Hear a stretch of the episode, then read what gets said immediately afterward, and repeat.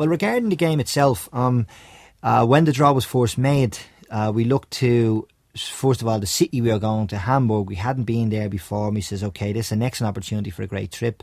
Uh, then, uh, in terms of the football, we were saying, well, uh, Hamburg haven't been doing so well uh, in recent years as what they had when they were champions of Europe some ten years back.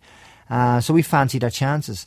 however, at the, the, the first leg at Celtic Park, we committed the cardinal sin in European football of conceding an away goal. But not only did we concede it, we conceded it at two minutes of the game, which practically changed the whole course of uh, of the, the two ties overall because it had us chasing the game at home, which is what you don't want to be doing in uh, European ties.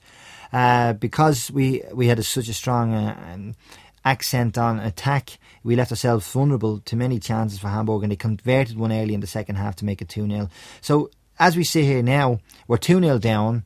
Uh, with the, the, second half, so to speak, to go. But uh, Celtic fans are eternal optimists, and I'm quite certain that when we leave the Volkspark Stadium next week, we'll have won 3 0.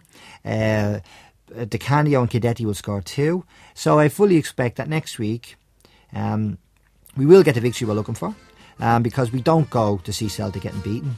Although in our heart of hearts we're up against it, there's no doubts about it.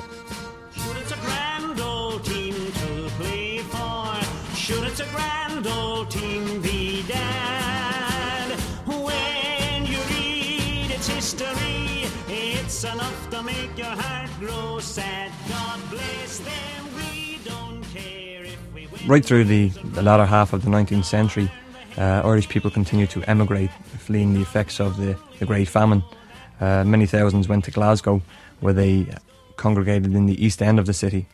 Um, there were a lot of slums and a lot of uh, deprivation. Uh, they were discriminated against and hated by the local Glaswegians because of their willingness to work for pay that undercut the, the local sort of rate. Um, some members of the Irish community saw that something was needed to give these people uh, a focus, a sort of focus of identity.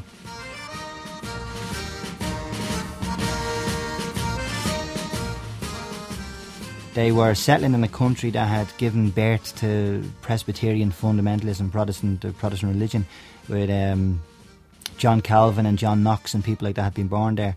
And straight away, when they began to settle and amalgamate into the community, they were they were uh, alienated because of their religion and because of the fact that they were competing for the jobs that existed at the time. Uh, with the result that um, many of the Irish settlements, the areas that they, they had settled in, experienced poverty worse than what they had left home in Ireland. Um, to alleviate the, the suffering, um, uh, one of the, the Irish priest there, a chap called um, Andrew Kerins from Sligo, his, his religious name was uh, Brother Walfrid, got the idea of starting up a football club because football at the time was beginning to grow in popularity in, in Britain. And he had seen the uh, the success of the Edinburgh Hibernian Club, who are formed from Irish immigrants as well. And he saw this as being a great way of raising funds, raising funds with the intent of uh, feeding the poor, particularly the, the, the children who, who were suffering the most. So Celtic really was formed to feed Irish children. That's basically where Celtic came from, and the essence of the club being an Irish club has re- has been retained ever since.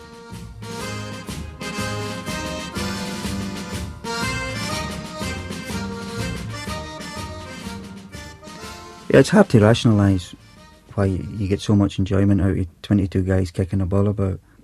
There's probably no sense to it. The only thing about it is, if if we're if we're crazy, then we're crazy along with millions of other people in the world, you know. Uh, and nearly every country in the world it happens. So there's more of us than there is of the other the other people, you know, that don't like football.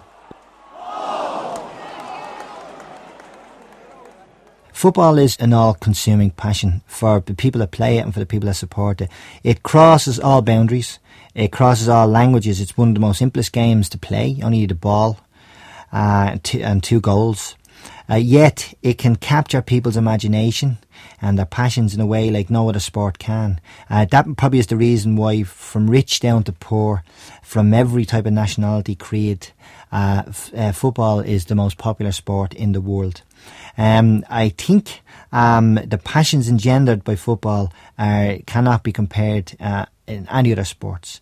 Um, and taking that further, I have to say that the passions we feel for our team uh, cannot be seen anywhere else either, or felt, or imagined. So you'd have to support Celtic to know what I was talking about.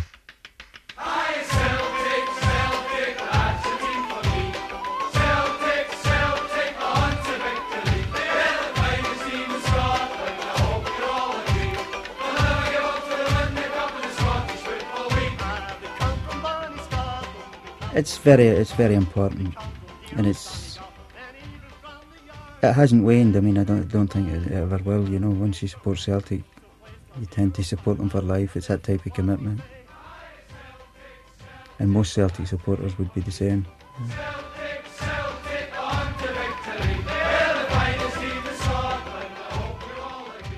times, it's very, very hard for us to put our finger exactly on the, the, the pulse or on the reason or the, the, the, whole essence of why we behave the way we do, why we're so fanatical about this uh, this club or, or what we, we consider to be a whole cause.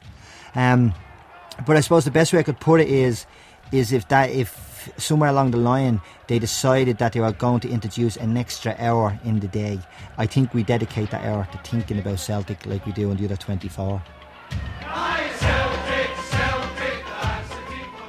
Well, I have to admit that Celtic does play quite a large part in, in my thoughts from, uh, from, one day to the next. I mean, it's hard to say exactly how important they are. It's, it's a it's a difficult thing to, to quantify.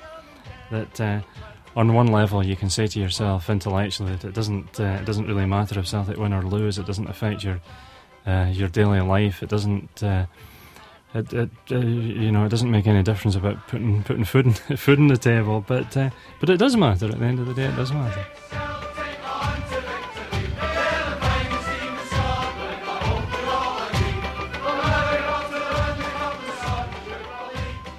Uh, the Celtic supporters are different from certainly most other supporters.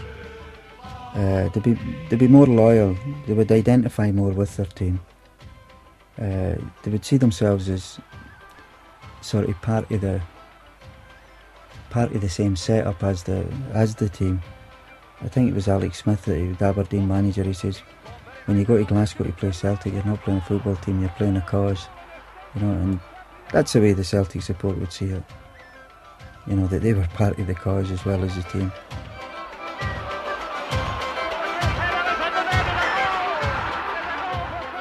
The fans are the club, and, and that will never change. The, the players, some of them are supporters, some of them know what the club is all about, and, and the other players that you know come up from England or from Italy and that they obviously appreciate the fanaticism of the support, but they are only employees of the club at the end of the day. That's that's their work for them we're out there, we're spending money week in, week out to um, to support the club, to to try and get the club on.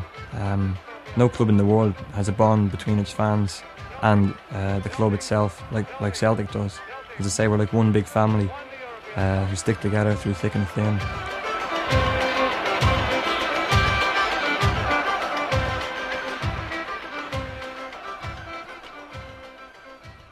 Uh, the Celtic supporters are very, very important to the club and to the team.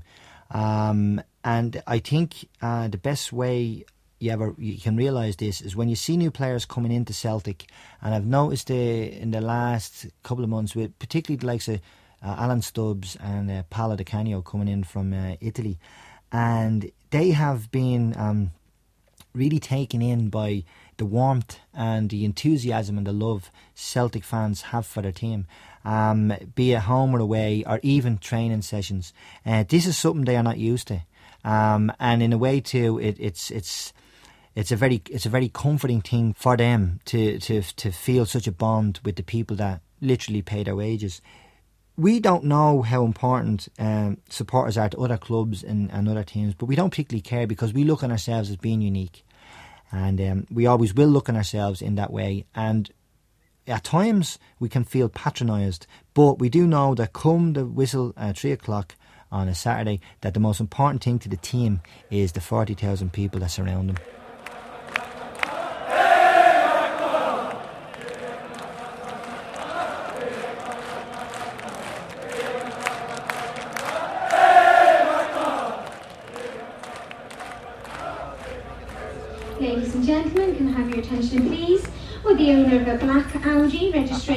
9FE58. Please make your way back down to the car deck via the green stairs. That's the owner of black the old Euro- European night, I suppose. Um, I suppose for all clubs, it's special. It's you're playing against a team that you never normally play against. Um, you know, different players. Maybe on, on occasions, like you're talking about maybe the Celtic played Juventus and all in the past. You're talking about big name players like Real Madrid and all these these clubs. Although Hamburg as such haven't got any big names, but it's a, it's a break from the routine um, league league games like you know against Dunfermline and Hibs and. It's good to see these teams from other countries. And as far as you're going to the away leg. It's great to travel and see see another country. Traveling with the Celtic sport is great, you know.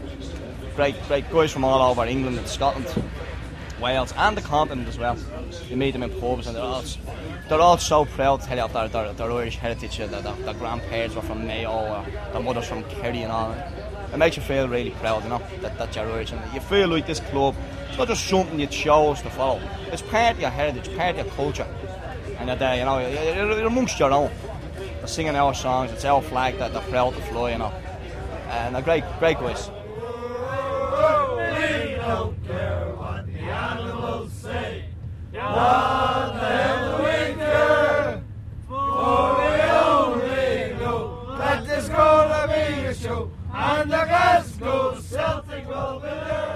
Football, really, in its essence, is about travelling and sitting at games and watching games and supporting the team. It's not about sitting in pubs shouting at television screens. It's really being there. It's really it's eating the pies. It's drinking the bovril, uh, and it's listening to these magical.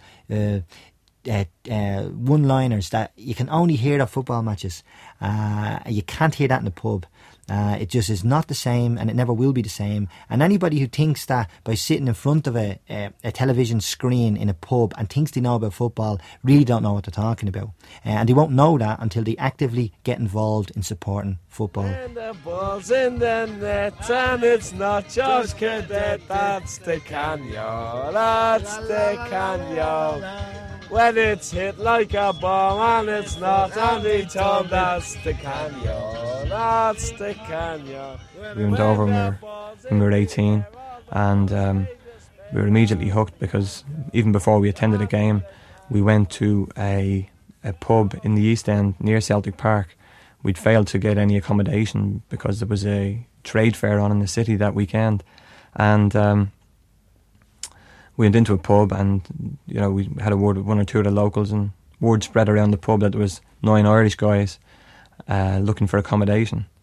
Well, within 10 to 15 minutes, there was people actually arguing over who was going to take us because they were all so eager to have an Irish guy back in our house. They each told us their, you know, their Irish connections and how proud they were of it, and it was, it was, it was something else to see these people in a different country who had uh, great grandparents or um, ancestors who were from Ireland originally, and to see how they still clung to um, Irishness in a certain way that they were they were proud of that fact. They realised they were Scottish, but they um, knew they were of Irish descent, and this was something very special to them. Um, the lads that came with me, uh, as I said, they supported Manchester United, Liverpool, all those English clubs, and after that weekend, uh, during which Celtic beat Rangers three one, um, none of them have ever uh, looked back since. They're all now Celtic fanatics like myself, uh, season ticket holders, and they eat, sleep, and drink uh, any any news, any information on the club. and a classic collection of clothes and accessories for both women and men. Went down, I was on the tube. Passengers are reminded that the duty-free awards remains one Celtic though, is that it has an extra thing other than the football, like you know what I mean? has a community spirit. It's some sort of um. Very hard to quite point out what it is. As I said, It's a family. It's an inner, an inner feeling in people. I mean, it's a, it's a feeling of belonging. It's a way of life. It's a way of life. There's no doubt about it. It's an obsession, an institution, not a football team. You know, institution. I mean, there's a good question for you. How would you explain that to somebody that didn't understand? Uh, yeah, it's a good one. It's a good one. Tough question. I just asked him to come with me. I just him to come to the match. match. My answer to that was though, be like somebody who's crazy about bees trying to collect, trying to tell you about their passion. You wouldn't understand it, but you'd respect that passion, you know? I know, but you don't understand how they got a buzz out of it.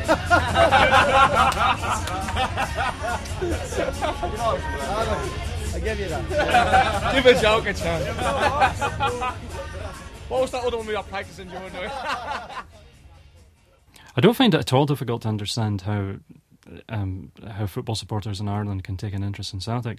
I mean, quite the opposite. I uh, I find it very hard to understand th- th- those who don't uh, take an interest in Celtic because Celtic supporters in Scotland th- think of Ireland as as a kind of spiritual home by and large, and uh, it, it's all part of the process that um, that people in Ireland should support Celtic. So that it, it came as something of a, a shock to me when I, I came here first in, in 1976 to discover that uh, there was actually more interest in uh, in Manchester United and Leeds and you know pretty insignificant teams like uh, Tottenham Hotspur. But I, I think that the interest in Celtic has, has been rekindled over the past few years by the success of the Irish national team. I think the Republic of Ireland's done a lot for football here, the team over the last 10 years, and they've, they've gave people a passion for supporting football. And I think as a result of that, they're better able to understand people like us that that support a team like Celtic.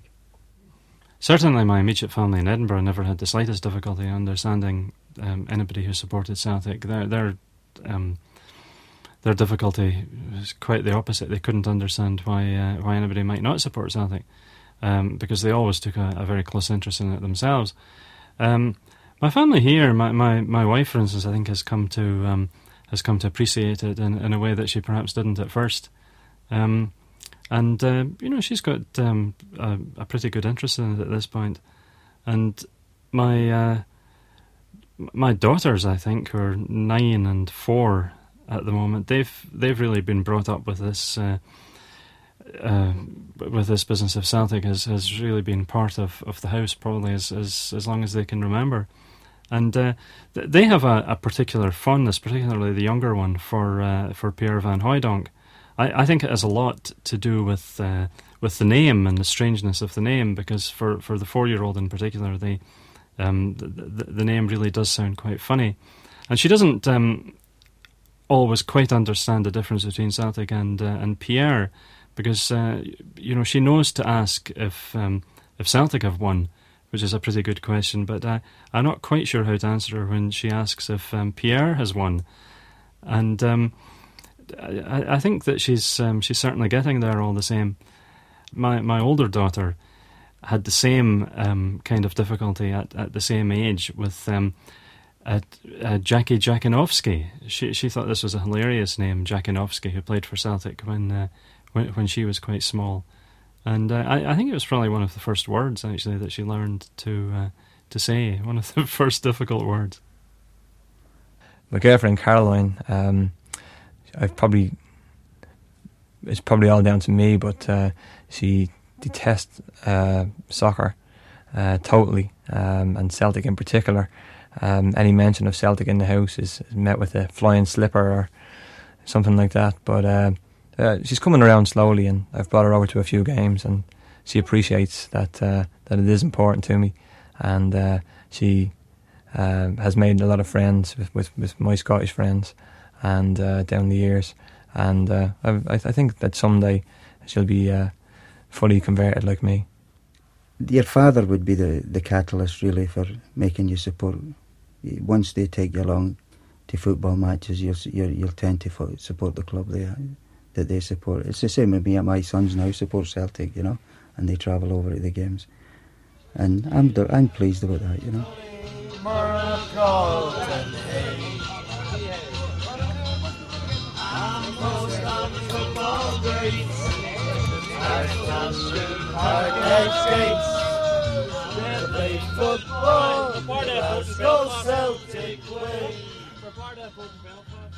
Well, the first memories of, of taking an interest in Celtic aren't really there because it, taking an interest in Celtic was something that was always around at home. It was it was always something in the air, and I can't really remember a time when I I, I wasn't um, looking out for Celtic results or being told what Celtic results were, or you, you know just being aware generally of, of the fact that Celtic existed and uh, you know being concerned about them. But the the first game that I can remember going to was a game against Hibs at Easter Road, sometime in the late fifties. I'm really not very sure when it was, around about 1958. And my my memory of that game is is of seeing Bobby Evans, uh, of, seeing Bobby Evans pointed out. And uh, I suspect people like Peacock were playing as well at that stage, but I, I can only I can only actually remember um, Evans, and I, am told that, uh, that I spent much of my time looking around and not actually following the game, but uh, but I do have a clear memory of it.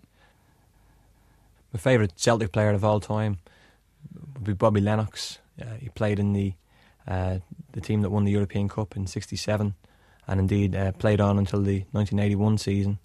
Thus, having played in the '60s, '70s, and '80s. Um, he was my favourite player uh, for a very simple reason. Um, as a kid, um, and trying to find out all the information on Celtic I could, um, I went into the local newsagents and um, had a peek in at the Sunday Mirror. I think it was the Sunday Mirror. They used to give the team lineups from the day before, from the games the day before, and uh, Lennox was one of the few names which I could read from the Celtic lineup. So, although I didn't know his first name, uh, I went out on the street and playing football with the other kids, and I was Lennox, Lennox of Celtic, and this was something that always stuck with me. And uh, I loved uh, in future years and the years after that, I, loved looking at videos of Bobby, even though I'd never seen him play in the flesh. Uh, he was a superb player. Uh, his nickname was Buzz Bomb because he was so fast and so nippy around the box. Scored a lot of scored a lot of goals.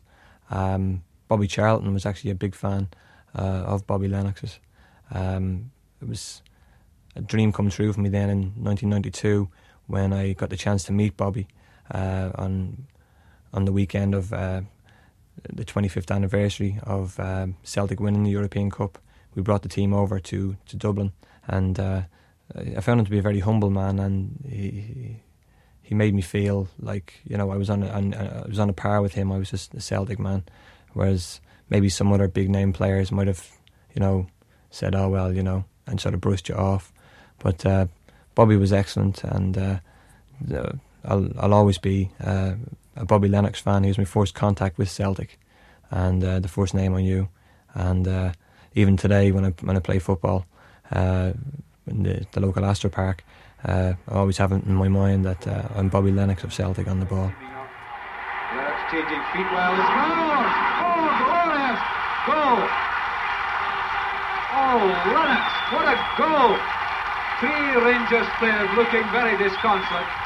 Lennox suddenly switching feet and leaving Ritchie with not an earthly of a chance of that. Um, in my memory, I don't really have an all-time uh, favourite Celtic player that I could say would stick at my mind that I could uh, um, boast about, like maybe the fans of the 60s and 70s could. But if there's a player I've read about and a player I've heard about, I think my greatest regret is never having seen Charlie Tully play. Because um, having so many friends as I do, um, in in in the north that travel to games. A lot of them would be young enough now to remember them. And um, I've had many a long chat with, with people talking about previous Celtic teams and the love that they had for Charlie Tully. Um, he he to them typified everything a Celtic player should be. He was adventurous, he was brave, he was very very skillful, he was clever. He was a Celtic man through and through. He was an Irish man through and through. And to, to, to those people, he was a very, very special person and a player. And when I, I almost feel jealous at times when I hear them talking about him because, you know, you feel as though you've, you've missed out on something that was really, really special.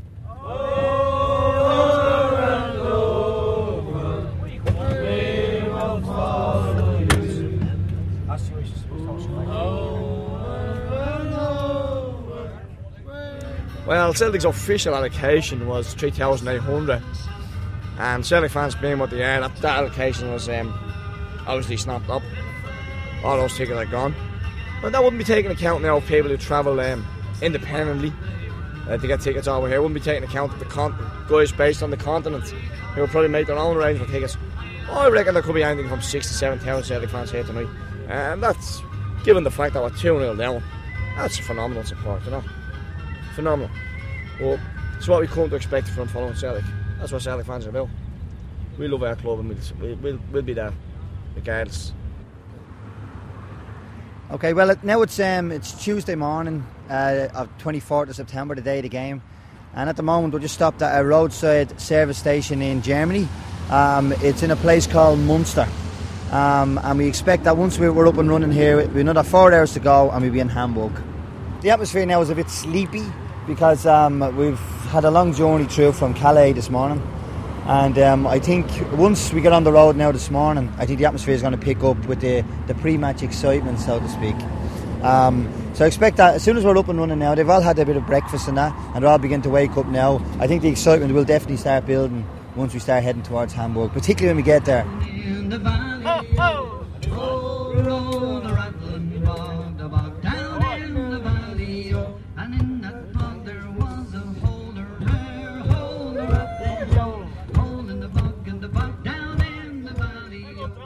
This season is very important for us because should Rangers win the league, they will equal our world record of nine league championships in a row, and uh, this this is unthinkable for us. It just can't be allowed to happen. Um, whatever it takes, Fergus McCann and Tommy Burns must ensure that this team is good enough to stop Rangers winning the league, because after the European Cup, the nine league championships in a row from 67 to 74 is something which is um, very, very important to every Celtic fan. And to have it taken away from us now um, by our main rivals, by our, our deadliest rivals, Rangers, would be um, would be a sickening blow indeed. Well, the rivalry between Celtic and Rangers is, is based historically on the fact that, that Celtic very quickly became identified as an exclusively Catholic team in a way which the founders of the club uh, had mostly not wished. You know, the, the, the name Celtic was was chosen rather than Hibernian or Shamrock or Harp, and there were other clubs with, with these names, in order to indicate that that the founders wanted a, a, a kind of unified Cel- uh, Scottish Irish approach. But uh, they became identified very early on exclusively with um, the Catholic side in, in Scotland. And uh, others responded to this, and uh, and Rangers became identified exclusively with um, with the Protestant side, and uh, that that's the essence of, of the rivalry historically. Um, I mean, it's very unpleasant uh, overtones of, of the northern situation. Celtic supporters, by their nature, are, are good-natured supporters. And for the majority of games that we play in during the year, that comes through very clearly. Except when we play Rangers, which which is a game that is um, moreover ex- uh, obsessed with bitterness and hatreds that obviously go back a very very long time and have repercussions far beyond football pitches. Um, that is something I'm not going to change, or anybody connected with Celtic or Rangers is going to change, because that is a, a problem um, that is very, very deep, deeply rooted within uh, Glasgow, first of all, and to a greater level, Scotland and Ireland. Um, so I would have to say that the atmosphere, while some people would it is it's no doubts about it. It's a fantastic atmosphere as a spectacle, but when you really understand what's going on, it is quite poisonous and it's not good because, as I said, it brings out the worst in the Celtic support, and we are actually bigger than the behaviour that we would go on with at Celtic Rangers games. Um, they're the most frustrating games of all when we lose, but they're the most um, that it's the greatest feeling in the world when we win. Um, so in one way, I'm probably being hypocritical in saying all that, but uh, at the same time, too, it has to be said. I don't think Celtic fans particularly are proud of themselves what the the, the emotions that they go through when we play that team. Oh, I think supporting any any football club, probably anywhere in the world, is tribal. You know, uh, not just Celtic or Rangers. It's probably more so Celtic and Rangers, where the tribes are easily identified. You know. Uh, it's our gang against your gang, or our clan against your clan, or our town against your town, or village against village.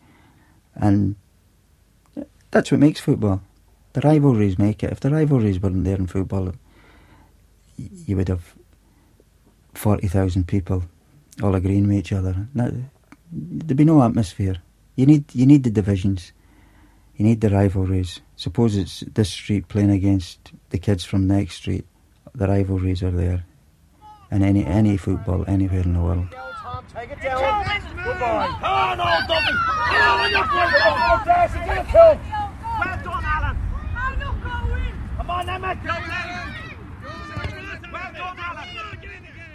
There's a, a romance about Celtic that travels more so than a lot of other clubs have, have done. You know, the I think it's the underdog, the immigrant underdog coming into a country and winning out and achieving against all the odds.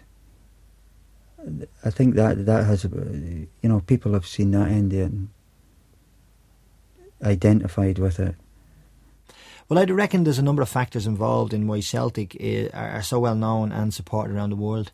Um, I think I think first of all is the visual image. It's it's it's the green and white hoops, um, and I, think that's very very unique. Although there is clubs, of course, that wear hoops, you know, Shamrock Rovers and, and Queens Park Rangers. And I- think uh, Celtic uh, cornered that market a long time ago, and uh, are, are always almost definitely the first uh, club to be recognised um, because of the, the, the, the strip that they wear.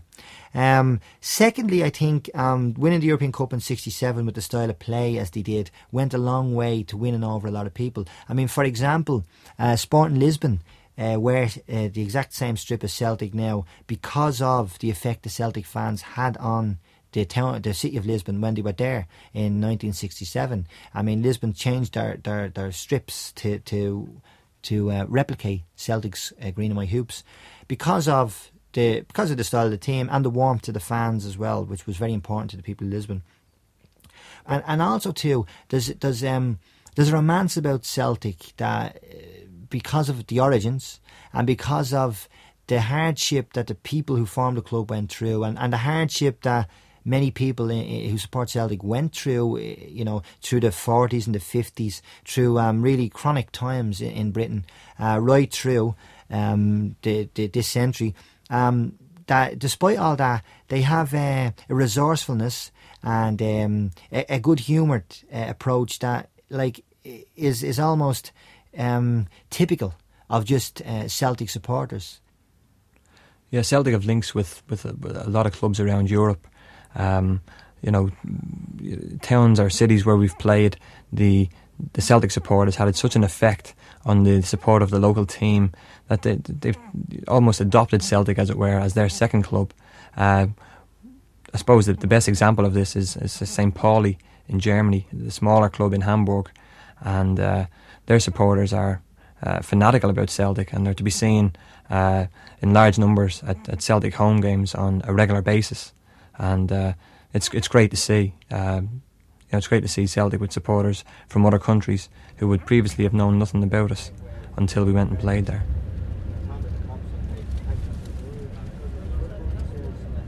Right, well, we've uh, finally arrived in Hamburg at long last. Uh, by the way, I've been itching to, to crack a joke to the lads. Uh, if I can paraphrase the uh, immortal lines of John F. Kennedy Ich bin ein Hamburger.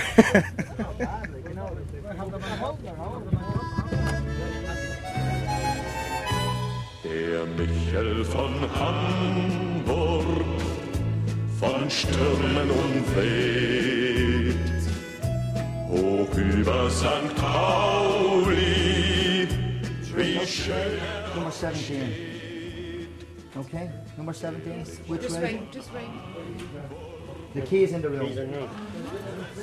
John, you're in with Bernard, right? Who's Bernard? Bernard. Alright, Bernard, right. Number 31. Well, after the usual problems that we encounter in uh, finding a hotel, we managed to get there on schedule at 1 o'clock. Um, and after everybody got checked in and got sorted out, we have everybody now out at a pub called the Irish Rover, which is just based around the city centre here in Hamburg. Um, so this is it now. This is the beginning of the, the, the pre-match build-up. Uh, at the moment, now we're going to make our way across to the St Pauli Supporters Club uh, and talk to a few people over there about why they have such a fascination with Celtic. Okay, my, my name is Matthias. I'm from uh, from Mülheim an der Ruhr, which is near Cologne. I live in Freiburg, and I'm a St. Pauli supporter for about five years now. And uh, well, how, did I come to support Celtic? I uh, I noticed that, uh, that many uh, supporters supporters have Celtic scarves and stuff. And uh, uh, about earlier this year, about Easter time, I went to Glasgow uh, for for some days of holidays, and I uh, I didn't get tickets for for the Old Firm match on Easter Sunday, but I watched it in a pub and in a Celtic pub in Glasgow, and uh, I was uh, uh, so so well accepted, and I had fun all the way, and. Uh, because I just said I'm a St. Pauli fan. I was there with my brother, who's al- also a St. Pauli fan, and we had, we watched it on on Sky. I think it was Sky, and we had we had fun all the way. And uh, since then, I always look at the results, and uh, that's why I'm here. And I even went to one uh, game uh, of the preseason tour in uh, Holland at Borculo, the, first game, 16-0 game. That was fun too. I just went there alone because I know I can always have fun with Celtic supporters. Just uh, yeah, have a good time. Yeah, uh, 1993, I have uh, uh, see a football play Celtic with Glasgow, and uh, only Celtic fans and uh, uh, all people say say for me, "Hey, good friend, hey, good friend," and uh, it's a bis- business. Uh, uh, uh, it's a great uh, Stimmung. Mood. Great mood, and I because I it's a Celtic, it's all right. It all started a few years uh, ago when my colleague Sven traveled over to Scotland and he told us about Celtic, about uh, the club, about the ideas. And it's not only the club, it's also the idea against fascism because St. Pauli supporters started in Germany the movement of football supporters against fascism, against Nazis.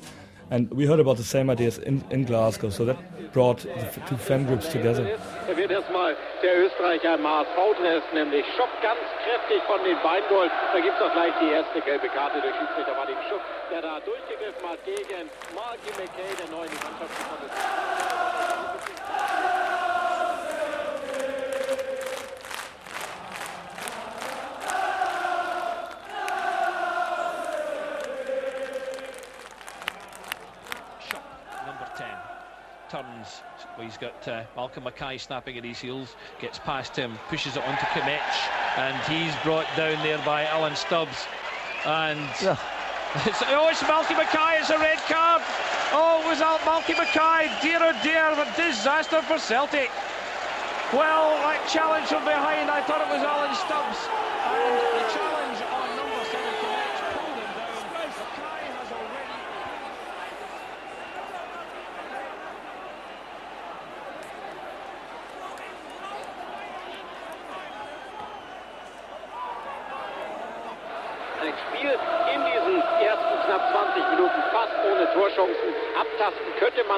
nennen. Also ein bisschen dramatischer, ein bisschen rasanter kann schon werden.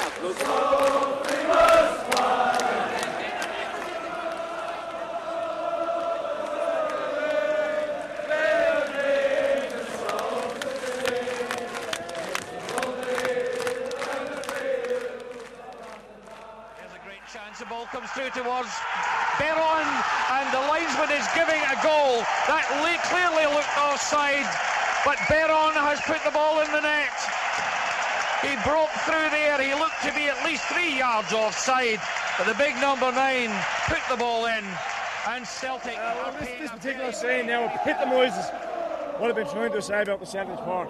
Here we are. We're in Germany. We're 3 0 down in aggregate. We've nine players on the park. We've got to score three goals and stop Hamburg from scoring again to go through. There's five, six thousand Celtic fans here. Scarves raised above the head singing and never walk alone. You know, that's what makes us different.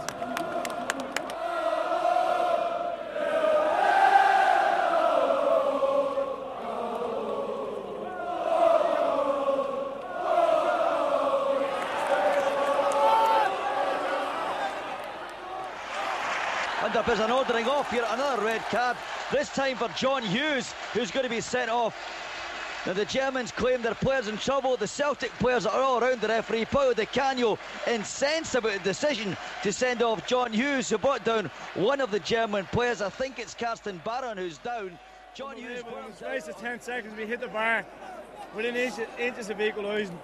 And then we had a man sent off for what looked like another extremely dodgy decision by the referee. I think the referee's going to lose control of this game now.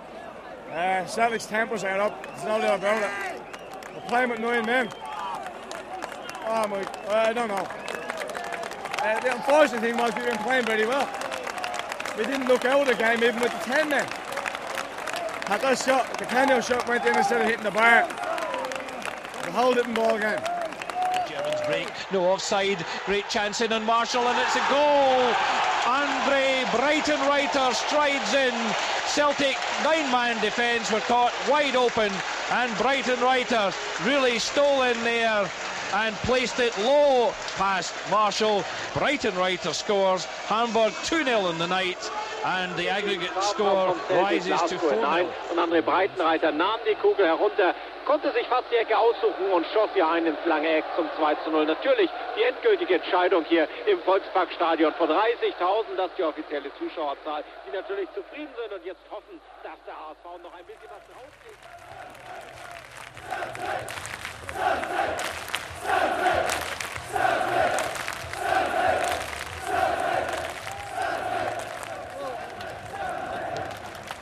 Well, we were always up against it after the, the first leg being two goals down.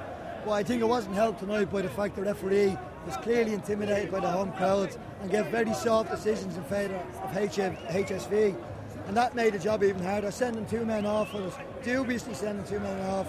One goal blatantly offside as well. It may sound like bias as usual from us, but that's the way we're looking at it at the moment. We are badly done here tonight. Not to say that if those decisions hadn't been made, I'm not saying we would have won the game by any means, but it certainly didn't make it any easier for us. But uh, now we celebrate anyway because that's the type of support we are. We celebrate just being who we are. You know, the result now pale in, insignificance because we'll just celebrate being Celtic supporters that's the most important thing of all.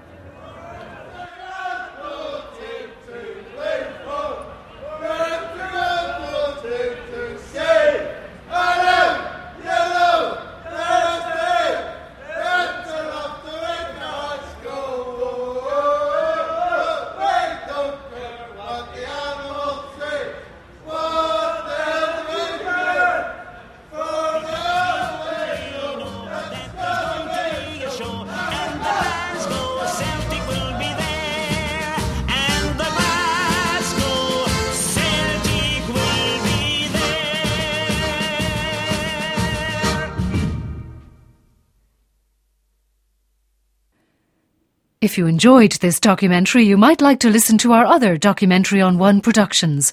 Visit rte.ie forward slash doc on one.